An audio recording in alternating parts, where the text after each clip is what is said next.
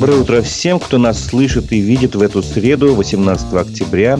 В эфире «Аспекты республики». У микрофона Разиф Абдулин. А, в Уфе ровно 9 часов утра. И сегодня мы начнем нашу программу а, с обзора прессы. А, о событиях вспомним, о которых писали СМИ вчера. Послушаем кандидатов в депутаты Сайт-Бабинского сельсовета в Гафурийском районе Фарита Сафина. И посмотрим, как там велся подсчет голосов. Послушаем фрагмент программы «Аспекты мнений». Вчера у нас в гостях был политолог Арсен Шейхметов. Ну и проведем голосование на нашем YouTube-канале. Напомню, трансляция программы идет в YouTube-канале на, э, в YouTube на канале «Аспекты Башкортостан». Свои вопросы и комментарии прошу оставлять вас здесь. Ставьте лайки, делитесь с друзьями ссылками на нашу программу. Этим вы поддержите работу нашей редакции. Итак, давайте начнем обзор прессы. А, вчера снова приходили новости о гибели наших а, соотечественников. А, в общей сложности мы вчера рассказали о том, что погибли пять человек в зоне специальной военной операции. Это выходцы из Краснокамского и Шимбайского районов, из Уфы, Стилетамака и еще из Салаватского района. Собственно говоря, в Краснокамском районе простились с Ильнуром Муратовым.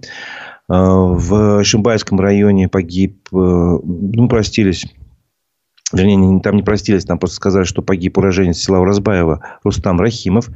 А, вот, э, в, в Уфе в ДК «Матростроитель» э, вчера попрощались с ефрейтором Михаилом Рыбиным. И 16 октября проводили в последний путь тоже в Уфе Абдельфата Мухаммед Ганеева, но родился он в Стельтамаке. А, вот. И в Салаватском районе попрощались, э, вернее, не успели попрощаться, но рассказали, что погиб уроженец села Мечетлино Салава Трафиков. Вот. Ну, общей сложности э, количество погибших соотечественников уже приближается, э, скажем так, к 12 сотне, уже 1100 так, 1060, так, прошу прощения, 1060 примерно. Могу чуть-чуть ошибиться. По нашим данным, естественно, есть данные других э, источников. Ну, то, что мы успеваем, мы отслеживаем. Э, новость, которую сообщил телеграм-канал Маш Баташ. 21-летнего, 21-летнего уфимца с бензином в руке задержали возле военкомата. Причем парень отличился во второй раз. Э, в первый раз его задержали в августе этого года военкомата на улице Революционной в Уфе. Тогда он ночью шел э, по улице, значит, рядом с этим зданием с бутылкой бензина и спичками. Увидел полицейских и, и побежал. Его задержали, составили, видимо, протокол и отпустили. Вот. Но на этот раз э, он тоже был задержан примерно в том же месте, ну, возле военкомата на Кирова, буквально в минуте ходьбы от предыдущего места задержания. Сейчас его должны отправить на экспертизу Базилевку. Ну, понимать, какая там экспертиза проводится. Вот. Э, другой телеграм-канал Маш, который как бы является таким э, основателем дочерних каналов в разных регионах, в том числе Машбаташ это республиканский канал, а Мэш это федеральный. Он сообщил, что неизвестные пытались обесточить несколько районов Уфы. Вот это интересная тема, потому что, ну, на моей памяти такое впервые происходит. Несколько человек проникли на территорию крупной подстанции Башкирэнерго и подожгли, подожгли два шкафа обдува силовых трансформаторов. Это произошло ночью 16 октября. По информации э, телеграм-канала Мэш, э, они, ну, эти люди неизвестные преодолели двухметровый бетонный забор с колючей проволокой в общем-то, и подпалили оборудование стоимостью примерно 250 тысяч рублей. Задержать никого не успели. Оба шкафа выгорели полностью. Ну, значит, по данным издания, э, возле этих шкафов нашли канистру с зажигательной жидкостью, рюкзак, пять пар перчаток, деревянную палку, труборез для полиэтиленовых труб, веревки, куски обрезанной колючей проволоки. В общем, еще окурок и чай со вкусом манго. Такие детали приводит телеграм-канал Мэш. Возбуждено уголовное дело по статье об умышленном уничтожении чужого имущества. Криминальные новости делают начало нашего обзора. А, телеграм-канал «База» сообщил, что в Башкирии два студента вывезли в лес 16-летнего парня и под угрозой пистолета вымогали у него деньги. Это случилось, по всей видимости, в Стельтамаке, в Стельтамаке потому что именно студенты Стельтамакского политехнического колледжа 16-летний Алексей и 17-летний Павел решили подзаработать. Вечером они, а, ну, это случилось в конце сентября, Об этом стало известно, видимо, только сейчас. Э, вечером они похитили знакомого ученика местной гимназии. И под угрозой как раз э, пистолета, только не настоящего, а пневматического, не боевого оружия. Вывезли в лес. В течение двух часов они его избивали, требуя заплатить им 20 тысяч рублей за то, что тот якобы причастен к продаже наркотиков. Через два часа его отпустили, сообщает база. А, ну, теперь, спустя две недели, следователи возбудили уголовные статьи, уголовные дела по статьям похищения человека и вымогательства. А 16 октября а, а, оба студента были доставлены к следователям. После допроса одного из них, Алексея, задержали. Он теперь ждет суда по мере пресечения. А Павлу пока мера пресечения не выбрана. Вот такие криминальные новости у нас в Башкирии происходят. Э, из зала суда новость э, сообщает прокуратура республики, что в Башкирии направили в суд, вернее, из будущего зала суда, простите за тавтологию, э, в Башкирии направили в суд дело бывшего начальника отдела Туймазинского лесхоза за получение взятки. Его обвинили в получении взятки в особо крупном размере. Ну, сейчас пару деталей расскажем. Собственно говоря, он получал деньги за заключение с предпринимателем договоров поставки леса, организацию заготовки, доставки ему автотранспортом. Он получал в общей сложности э, ну, частями с июля 2019 года по декабрь 2020 года деньги всего, в общем, э, получал, скажем так, более миллиона шестисот тысяч рублей. Свою вину он не признал. Уголовное дело направлено в Туймазинский межрайонный суд.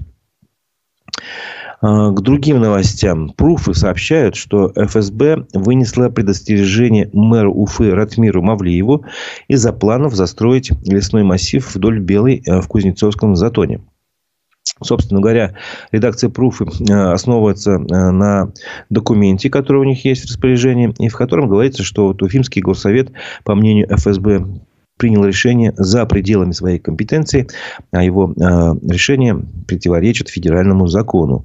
Речь идет о том, что 26 мая в прошлом году э, Горсовет принял такое постановление об утверждении порядка создания упразднения лесничеств, создаваемых в составе и в их составе участков лесничеств, об установлении и изменении их границ, а также о другом решении, которым были дополнительные основания для изменения границ лесничеств приняты. В общем, также ФСБ обратил внимание, что был договор заключен между Управлением земельных и имущественных отношений мэрии Уфы и э, Федеральным государственным бюджетным учреждением Рослесинфорг на проработку обоснования возможности исключения 1280 гектар лесного массива вдоль, Беры, вдоль Белой в микрорайоне Кузнецовский затон из состава городских лесов. То есть, эти земли, больше тысячи гектар, хотели изъять из состава городских лесов. И, собственно говоря, как следует из э, предостережения ФСБ, эти земли хотели как бы направить на строительство коммерческого жилья, ну, а для этого надо, будет, надо было бы вырубить защитные городские леса на территории Уфы по мнению, опять же, ФСБ, которое приводится в этом документе, это, должно, это может привести э, к резкому ухудшению жизни горожан из-за ухудшения экологической ситуации. Собственно говоря, будет э, экологический ущерб, э, нужно будет стро... много земли поднимать, чтобы значит, эту территорию застраиваемую поднять до необходимого уровня, чтобы ее не затапливало. В общем, это большие деньги, большие затраты на содержание новых территорий и так далее, и так далее. Ну, экологи то же самое подтверждают. Журналисты поговорили с экологом Сергеем Герасимовым. И тот, собственно говоря, подтвердил, что сам этот участок леса, который по берегу идет, был передан Уфимской мэрии не для использования под застройку, а только для охраны. Вот. И вывести лес из-под охраны это ну, неправильно. Это, там водоохранная зона, деревья корнями связывают известковый грунт, не позволяя ему сползать. Нельзя сносить леса. Вывод эколога, собственно говоря. Вот. Еще одно предостережение, только другое ведомство, э, силовое, правоохранительное. Прокуратура объявила, э, не, э, значит, фонду, вернее, руководству фонда э, защиты прав дольщиков э, из предостережения о недопустимости срыва строительства многоквартирного дома в Уфе. Ну, была соответствующая проверка. Дом находится по улице Октябрьской революции. Э, он возводится на средства дольщиков. Э, после проверки зампрокурора республики Сергей Воротынцев, в общем-то, выдал такое предостережение э, руководителю фонда Олегу Султанову о том, что не, нельзя э, допускать нарушения законодательства о долевом строительстве. Ну, то есть, чтобы не были сорваны сроки строительства и так далее, и так далее.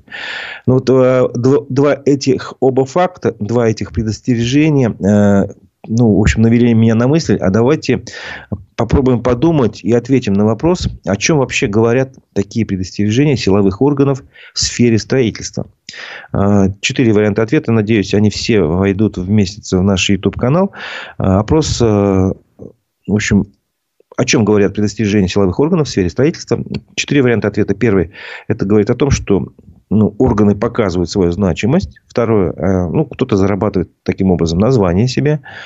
Э, третий вариант, это означает, что в строительстве бардак, ну, так скажем, попроще. А четвертое, это ничего не значит, просто совпадения такие. Ну, мало ли что, всякое бывает. Итак, на нашем YouTube-канале «Аспекты Башкортостана» открываем голосование. О чем говорят предостережения силовых органов в сфере строительства? Четыре варианта ответа. Это говорит, что органы показывают свою значимость, зарабатывают название, в строительстве бардак ничего не значит. Э, итоги голосования подведем ближе к концу программы. А сейчас я хочу э, дать вам послушать фрагмент программы «Аспекты мнений». Вчера у нас в гостях был политолог Арсен Шейхметов. И мой коллега Дмитрий Колпаков спросил его, э, попросил его оценить э, плюсы и минусы пяти лет правления Ради Хабирова в Башкирии. Собственно говоря, давайте послушаем мнение политолога Арсена Шейхметова. Попробуем подвести итоги пятилетки, все-таки круглая дата. Давайте по три примера удачных и по три примера неудачных действий Ради Хабирова.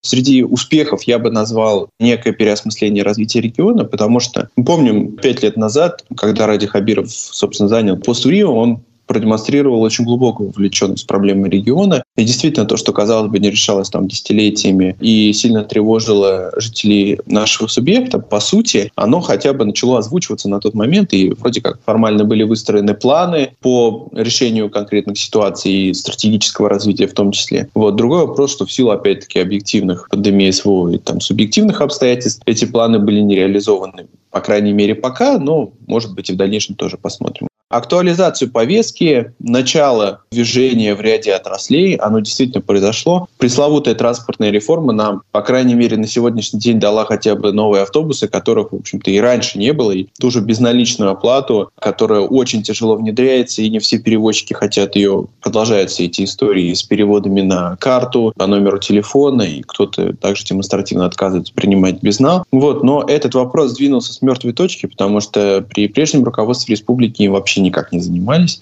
Это я отнес бы к положительным сторонам, что действительно визуально регион он начал меняться, и в канун 450-летия тоже произойдут какие-то точные коррективы. Мы понимаем, что когда изменения происходят вот так вот галопом, массово, сразу везде, сразу много, не хватает и исполнителей, и финансовых средств, и под этим соусом ряд э, тех же подрядчиков тоже э, больше нацелен на осваивание средств, нежели на какие-то реальные перемены, но я считаю, что, может быть, не очень правильно, но опять-таки все-таки это вызвано духом времени, что пытались все изменения делать просто стремительно. Это были какие-то сверхзадачи. Но даже когда этот темп несколько снизился и перешел уже в нормальную, более рутинную форму, мы все-таки увидели, что и ряд дворов подтянулся, и ряд подъездов, и автобусы новые появились, и парки сейчас обновляются. Все-таки, на мой взгляд, это, конечно, не должно быть витриной изменений, то есть основными изменениями. Это должно быть естественным следствием повышения социально-экономического уровня развития. Он у нас как-то в значительной степени не вырос, но визуально, конечно, регион стал выглядеть лучше, и некоторые проблемы закостенелые в прошлом, которые существовали, они тоже сдвинулись с мертвой точки. На мой взгляд, это два таких основных положительных изменений, что э, визуально стал регион получше выглядеть, и то, что были заданы импульсы социально-экономического развития региона, появились новые институты развития э, в нашем регионе. Как они будут в дальнейшем работать, мы еще посмотрим, мы этого не знаем, но, по крайней мере, мы уже на сегодняшний день видим, что у нас есть и особая экономическая зона, и несколько несколько ТАСЭР,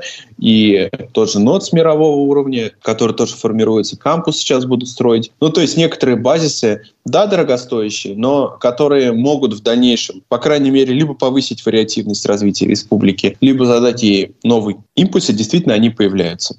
Мне кажется, за эту пятилетку было вскрыто значительное количество внутренних проблем, которые визуально были не совсем видны, или о которых было не принято говорить. Это и кадровый дефицит среди действительно профессиональных хороших работников, это и отсутствие, по большому счету, недостаток крупного капитала в регионе, это большая проблема и с управленцами, это и внутренняя конфликтогенность, которая не раз выливалась, в том числе и конфликты с застройщиками, в конфликты с внутренней территориальной застройкой нашего региона, и с теми же чиновниками, и с отоплением. То есть, когда начинают происходить какие-то изменения, вот эти вот моменты, они сразу начинают вылазить наружу. Какие-то либо архаичные моменты системы, либо внутреннее недовольство какое-то, либо несовершенство системы. И даже, кстати, коррупционные истории тоже таким образом вылазят. Вот, поэтому в топ-3 вот этих достижений можно как раз зачислить и то, что есть ряд моментов, которые вышли в публичное поле, и мы их начали действительно там обсуждать, решать, ну, хотя бы, по крайней мере, методом там тушения пожаров, может быть, не где-то системно прорабатывать и так далее.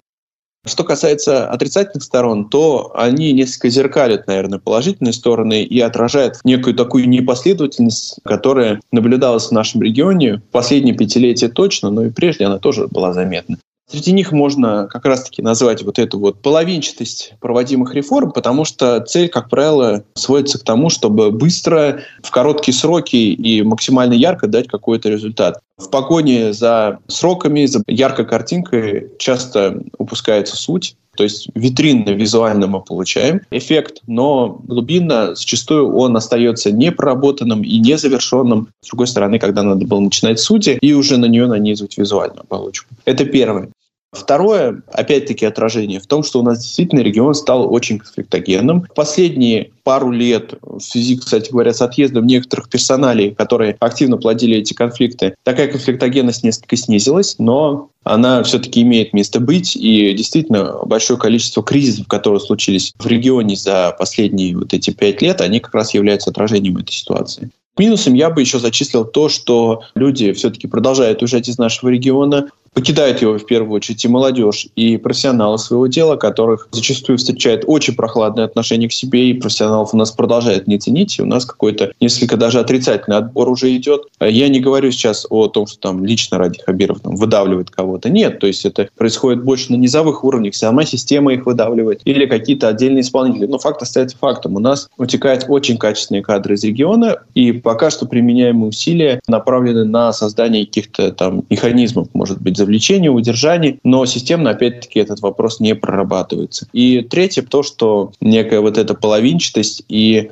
нерешенность имеющихся проблем а, начинает тоже перерастать уже в некий такой образ жизни, в том, что нам нужно как-то быстро, стремительно показать картинку, какого-то нового качества мы все равно не увидели. Мы понимаем, что те же субъекты Приволжского федерального округа, там, в виде Нижегородской области и того же Татарстана, частично Самарской области, но не полностью, они преуспевают э, в части обеспечения качества жизни лучше, чем мы. И те проекты, которые привлекают даже несколько схожие с нами, они более масштабны, нежели наши. Это было мнение политолога Арсена Шейхметова о плюсах и минусах а, пяти лет а, Радия Хабирова во главе республики. Полностью программу «Аспекты мнений» с участием политолога Арсена Шейхметова вы можете посмотреть на нашем YouTube-канале «Аспекты Башкортостан», а, где, кстати, сейчас идет голосование. Вопрос звучит, с чем вы связываете, вернее, что показывают Э, вот эти предостережения силовых органов в сфере строительства, о которых мы говорили в начале программы. Э, четыре варианта ответа. Люди там зарабатывают себе названия, э, показывают свою значимость. Это ничего не значит. Или это означает, что в строительстве бардак. А, собственно говоря, э, голосуйте, а, не забывайте ставить лайки. А, мы продолжаем обзор прессы, но вначале, э, ну, вернее, лучше обзор прессы, да.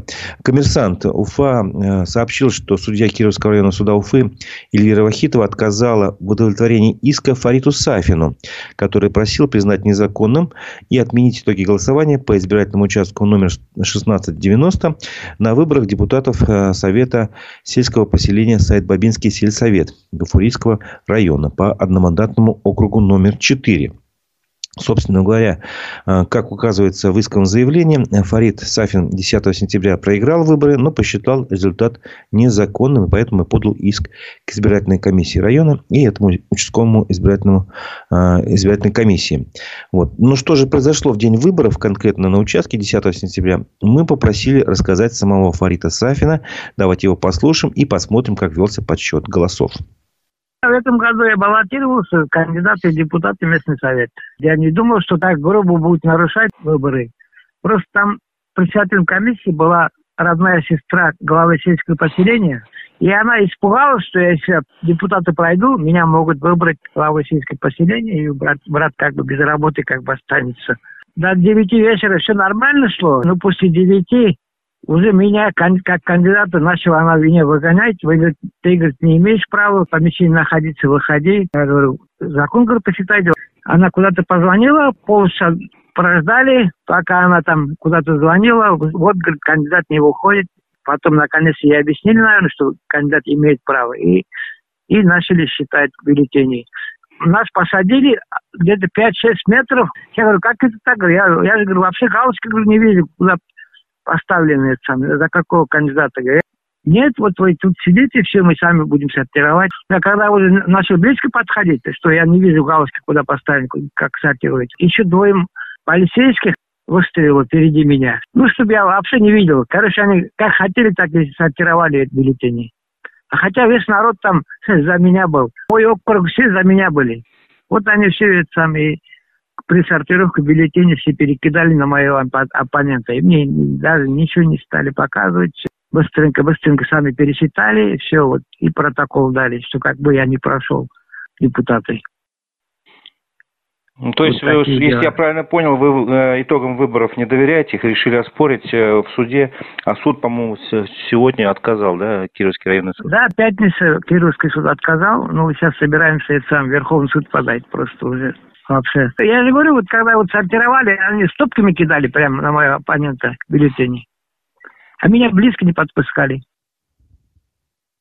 А, если вы посмотрите на верхнюю часть экрана, там есть такая строка «Число бюллетеней, выданных избирателям, проголосовав проголосовавшим досрочно 19 штук. И вот, э, вот это количество проголосовавших, ровно 19 человек, оно потом исчезло в итоговом э, подсчете голосов. Вот его, это в официальном протоколе, который есть э, в системе газвыбора указано. То есть, каким-то непонятным образом 19 голосов вообще исчезли из подсчета. Об этом тоже нам рассказал Фарид Сафин. Просто мы не все привели, не все интервью. Собственно говоря, и список досрочно проголосовавших Фариту Сафину не показали. И получилось, что, ну, если вы посчитаете сложите э, голоса проголосовавших за и против, э, допустим, э, его оппонента, всего там 97 голосов, а выдано было бюллетеней на 19 ровно больше. Э, судя по протоколу. Только, благо, только из-за этой несостыковки можно считать э, э, выборы там несостоявшимся, потому что ну, цифры не бьются. Те, кто участвует в выборах, меня правильно поймут, должны совпадать цифры выданных бюллетеней с теми, которые потом подсчитаны, погашены и так далее. Здесь этого не произошло. Собственно говоря, очень грубое нарушение. И я напомню, что сразу после 10 сентября было оперативное совещание правительства, на котором Ради Хабиров сообщил, что наконец-то мы избавились от своего родимого пятна недостоверности результатов выборов. Так вот, мне кажется, что рановато об этом говорить. Э, есть и немало других э, фактов. Мы уже о них рассказывали. В частности, например, вы э, видели на экранах, как ведется подсчет голосов. Люди стоят спиной, так что закрывается обзор наблюдателям, в том числе и кандидату и невозможно увидеть, увидеть, э, кто за кого проголосовал. То есть, не кто за кого, а за кого отдали голоса избиратели.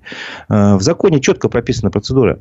Надо показывать бюллетени отдельно и говорить, за, кандидат, за кандидата Иванова. Чтобы галочка была видна э, наблюдателям, в том числе и кандидату. Здесь люди спинами закрывают этот обзор. И, собственно говоря, э, рождается такое невольное сравнение, что демократия нам повернулась в данном случае спиной, ну, если не другой частью тела. Напомню, что на нашем канале в Ютубе э, идет голосование. Спрашиваю вас, э, что означает вот эти предостережения силовиков в сфере строительства, когда прокуроры там, или ФСБ обращают внимание на нарушения. Что это означает? Четыре варианта ответа. Это означает, что э, органы хотят показать свою значимость, что кто-то хочет заработать звание, что в строительстве бардак, либо это ничего не значит. Ваше мнение выскажите. Скоро мы подведем итоги голосования. Продолжим обзор прессы. Глава администрации Советского района Уфы Рустем Рахматуллин ушел в отставку. Об этом а, сообщил сам э, мэр Уфы Ратмир Мавлиев на оперативном совещании в правительстве.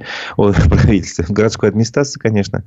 Вот. Он объяснил это тем, что он попросил возглавить э, Рустема Рахматуллина одно из крупных муниципальных предприятий города, где потребуется его энергия, опыт крепкого коммунальщика, и тот принял его предложение. Собственно говоря, какое именно предприятие возглавит Рустем Рахматуллин, э, пока неизвестно, по крайней мере, на тот момент, когда об этом писалась заметка.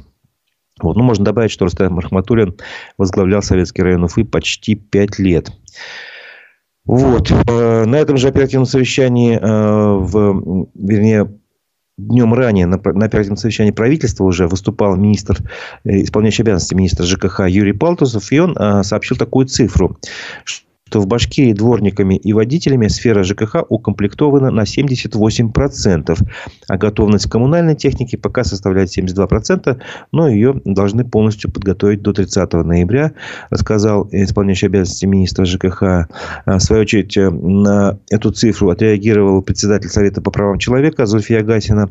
Она отметила, что такая укомплектованность штата в сфере ЖКХ вновь может сказаться на качестве расчистки проезжих частей снега. И продолжая тему ЖКХ, очень интересную статью выпустила УФА-1. Они поговорили э, с Ильшатом Галеевым, который 28 лет проработал в одном из уфимских ЖЭУ. Вот, а уже в этом году он уволился, не выдержал беспредела, по его словам. В общем, он рассказал, почему жилищники не справляются с подачей тепла. Очень интересный материал, советую вам прочитать. Я только приведу пару цифр, э, цитат, вернее, из его интервью. Э, итак, э, слесарь, который уволился, рассказывает. Раньше нас было 33 слесаря на все ЖЭО. Когда я начинал работать, нам давали по 4 подъезда, 200 квартир, не больше. Сейчас этой нормы нет, потому что и слесарей нет. Нас осталось 7 человек. Было 33, стало 7. Во-первых, эти 7 человек они чисто физически не могут дать тепло, не смогут дать тепло. А во-вторых, стимула работать нет потому что они зарплату за июнь еще не получили. Я в июне 2023 года ушел в отпуск, потому что майскую зарплату не дали, отпускные не получил, кое-как в сентябре мне выплатили эти деньги уже после увольнения. Ну, собственно говоря, там еще интересные моменты такие, что там им не дают самое элементарное спецовку, перчатки, мыло хозяйственное. Это было раньше, сейчас такого нету. Э, инструменты тоже они сами покупают для себя последние 10 лет, по как минимум. Э, спецодежду последние 4-5 лет не получали. В общем-то, отголоски вот этого интервью я, собственно говоря, услышал э, на оперативке в мэрии, когда смотрел ее. Там Ратмир Мавлиев дотошно спрашивал у докладчика э, по поводу, насколько там, выдаете ли вы спецодежду э, своим работникам. Э, когда речь шла о подготовке к зиме, ну, ему докладывали, что да, все даем. Э, ну, вот, как бы, по крайней мере, слесарям вот этого ЖЭУ, о котором рассказывает Ильшат Галеев, не выдавали. И еще интересно, что момент такой, в общем-то, они все покупали за свой счет, зато субботники и воскресники это а, их заставляли выходить, и они были бесплатными. Каждые выходные а, с марта-апреля и до 12 июня все это все было обязательно для них, все бесплатно, каждые выходные, хотя они не дворники, а слесари. Это был кошмар. А, слова Ильшата Галеева. На этом я, наверное, не буду больше его цитировать. Лучше прочитайте заметку УФА-1. Перейдем к другим новостям. Э, суд в Уфе разрешил семье Кирилла Бадикова тратить по 620 тысяч рублей в месяц. Э, супруга э, основателя и владельца группы компании «Госстрой» в Уфе Кирилла Бадикова Татьяна добилась частичного снятия обеспечительных мер в рамках банкротства компании «Литер-4». Об этом сообщает РБК Уфа. Арбитражный суд Башкирии отменил наложенный в июне арест на денежные средства, освободив сумму, равную прожиточному минимуму. Также суд подтвердил право Татьяны Бадиковой пользоваться деньгами как раз в этом размере 620 тысяч рублей. Ну, собственно говоря, она представила свои, э, такую смету, свою, свои ежемесячные расходы, э, траты на юристов каждый месяц по 200 тысяч рублей, на обучение детей в школе больше 100 тысяч, на налоги тоже больше 100 тысяч, ну и так далее. Там очень суммы не будем дальше раскрывать. Можете, если захотите, почитайте статью РБК УФА. Но, с другой стороны, э, в рамках дела о банкротстве другой компании госстроя, э, э, фирмы «Высотки», кассационная, инстанция арбитражного суда Уральского округа по требованию прокуратуры, наоборот, она приостановила решение другого суда, который в июне снял арест с денежных средств предпринимательстве, предпринимательстве в размере 600, 617 тысяч рублей ежемесячно и с автомобиля Range Rover арест на эти активы продолжит действовать как минимум до 28 ноября, до даты следующего заседания суда. Э, редакция, честно говоря, сообщила о том, что в Уфе после рейда на крупных оптовых базах полиция решила выдворить около 230 иностранцев. Сумма действительно, цифра большая. Провели рейд, ну, в народе говорят, облаву. вот, выявили более 100 1300 нарушений. И вот из них 230 э, примерно иностранцев находились в стране незаконно. Их решили выдворить за пределы, за пределы России. Об этом сообщили пресс-службе службе республиканского МВД. Ну, еще раз, наверное, последний напомню про голосование. У нас на э, канале в Ютубе «Аспекты Башкортостан» мы спрашиваем, о чем говорят предостережения силовых органов в сфере строительства. Четыре варианта ответа. Выбирайте, голосуйте, не забывайте ставить лайки. А, собственно говоря, э, вот. Хороший комментарий одного из наших слушателей под, ник, под ником 1.1. Родимое пятно увеличилось до Горбачевского. Ну, речь идет о пятне недостоверности выборов. Э, просто игра слов, конечно, Спасибо за креативность. Переходим к другим новостям. Фаиль Алчинов опубликовал письмо администрации главы Башкирии из своего уголовного дела. Он знакомился с адвокатом с материалами дела, которое было возбуждено против него 18 августа и на своей странице ВКонтакте взял э, и опубликовал письмо, на основании которого, по его мнению, и было возбуждено это дело. Э, это письмо датировано было 14 августа. В общем, письмо было из администрации главы республики за подписью э, исполняющего обязанности руководителя администрации э, Ахметвалеева. Вот. И, и в этом письме говорится, что под видом празднования третьей годовщины событий у подножия Куштау на территории Шимбайского района планируется проведение публичного протестного мероприятия. А, собственно говоря, там обвиняется Алчина в том, что он участвует, продолжает действовать э, в экстремистской организации Башкорт, которая, напомню, э, признана экстремистской, запрещена и ликвидирована. В общем-то, и также приводится тот факт, что он выступал на собрании граждан в селе Ишмурзино э, Баймакского района в апреле и призывал участников мероприятия к экстремистской деятельности. Вот я цитирую прямо так. Собственно говоря, автор письма, э, которым, ну, судя, если он правильно под, там подпись э, его достоверная, Ахмед Валеев, просит прокурора, прошу прощения, не прокурора, а главного следователя Башкирии возбудить уголовное дело рассмотреть вопрос о возбуждении уголовного дела по признакам части 1 статьи 282.1 Уголовного кодекса. Это организация экстремистского сообщества. А, отметим, что дело было возбуждено, но по другой статье. По части 1 статьи 282. Возбуждение ненависти либо вражды. По этой статье раньше Фаиля Алчинова уже э, наказывали, собственно говоря, а, вот. Ну, Фаиль Алчинов э, как бы делится своими впечатлениями. Э, то ли Хабиров не может успокоиться, то ли других дел нет, пишет он. Я это тоже без ответа не оставлю. Э, зачем это надо было? Или, на, или не могут простить Куштау, или хотят, или хотят до конца добить, чтобы, если что, у меня не было желания вести общественную деятельность. Вот такое мнение Фаиля Алчинова, который в своих соцсетях подписывается по-другому. Фаиль Алцинов, э, и периодически мы пишем о нем. Э, если официальный документ, то Фаиль Алчинов, если, собственно говоря, цитаты из его э, контакта, то Фаиль Алцинов. Вспомним еще давайте и о Лилии Чанышевой, которая внесена в список экстремистов и террористов. Она рассказала об условиях своего содержания в сезон номер 5 в Тюртюлях. И, собственно говоря, об этом рассказало издание «Русньюз», э, ссылаясь на письма, которые получил кто-то из ее ну, друзей, коллег, возможно, муж. А, не знаю, не буду говорить, кто именно получил письмо. Но Там есть цитаты из этих писем. И, собственно говоря, очень такая картинка вырисовывается наглядно, как э, Лилия Чанышева сейчас себя чувствует, ощущает в СИЗО в Дертюлях. Вот она пишет, что там нет душа. Вместо него приходится использовать ковшик с тазиком. А некоторые из присланных ей передачных продуктов ей не разрешили забрать под предлогом отсутствия даты упаковки и срока годности. Также ей не разрешили взять в камеру ортопедические тапочки. Вот, потому что там присутствуют магниты. Я не понимаю, зачем это, так сказать, э, такое условие.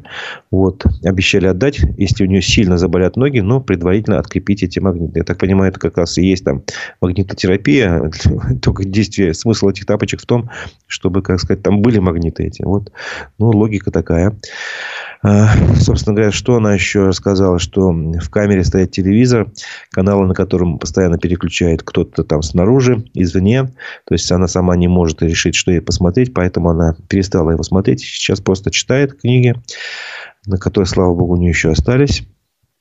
А, несмотря на то, что у Чанышевой еще остались неиспользованные звонки, а, начальник СИЗО не разрешил ей звонить под предлогом того, что разрешение на них было выдано Кировским районным судом Уфы, а ее дело теперь находится уже в Верховном суде Башкирии. Вот такая бюрократическая а, заявочка.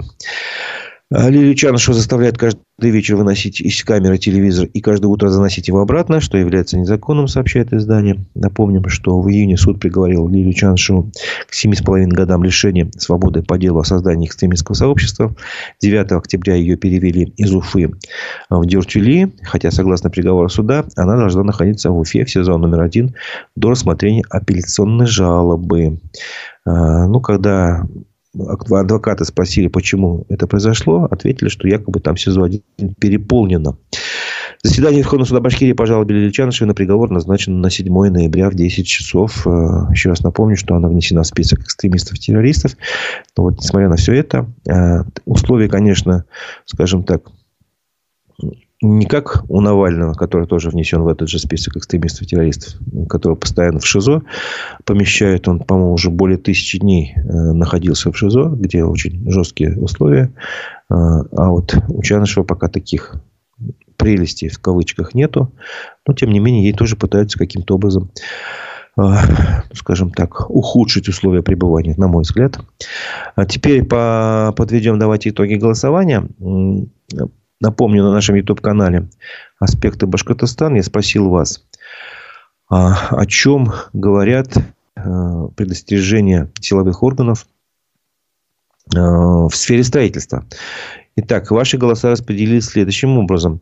В строительстве бардак на первом месте 53% голосовавших. Показывает свою значимость 30% считают аудитория. И ничего не значит, соответственно, 17% меньшинство. Зарабатывают название 0%. Никто так не считает. Ну, собственно говоря, показывает свою значимость и зарабатывает назв... название, видимо, примерно э, одного смысла ответа, поэтому никто не ответил так. Спасибо большое вам за голосование, за лайки. Если кто не поставил, поставьте. Это поможет работе нашей редакции. Э, сейчас я хочу вас познакомить с, с информационной повесткой российской и мировой и прочитаю вечерний выпуск новостей телеграм-канала «Эхо новости». По менее 500 человек погибли при ударе по больнице в секторе Газа, утверждают Минздраве Палестины, обвиняя в атаке израильскую армию. Ее представитель сказал, что не знает, был ли взрыв вызван действиями военных Израиля. Сведения проверяются. Высокопоставленный командир Хамас Айман Нофаль был убит в секторе Газа в ходе израильского авиаудара, сообщили боевики. По данным военных Израиля, погибший руководил ракетными обстрелами страны. Ранее стало известно о гибели главы Совета Хамас Усамы Мазини, который отвечал за пленников боевиков. Полиция Махачкалы разогнала митинг в поддержку палестинцев. Судя по кадрам местного канала «Горец», на акцию вышли около ста человек. Тем временем в Чечне провели очередную коллективную молитву, в том числе, как пишет государственное агентство «Грозный информ», за сражающихся в Палестине против израильских террористов.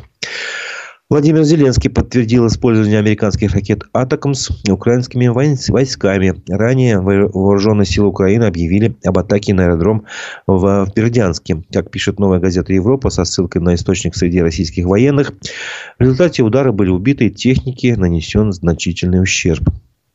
Российская армия в течение суток продолжила попытки наступления на восьми направлениях. Все атаки отражены, утверждают вооруженных сил Украины. В свою очередь, Министерство обороны России отчиталось об уничтожении украинского вертолета Ми-8 и нескольких ракет. О потерях своей авиации ведомство не сообщает.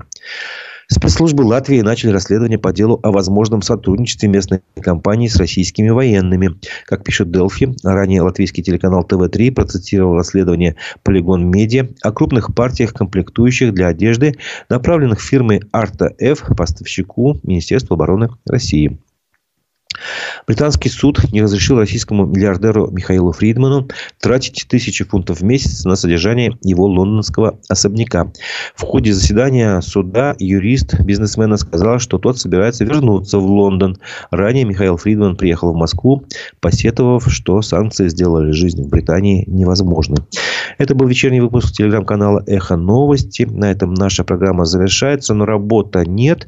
В 11 часов я приглашаю вас э, на передачу «Аспекты мнений». Снова в YouTube-канале «Аспекты э, Башкортостан». Значит, в нашей программе будет психолог проекта «Наставничество», ведущий психолог проекта э, «Наставничество». Этот проект ведет благотворительный фонд «Наши дети», а психолога зовут Регина Шамсуддинова. Итак, настройтесь на наш канал в YouTube в 11 часов. На этом я с вами прощаюсь. У микрофона был Разиф Абдулин. До новых встреч в эфире.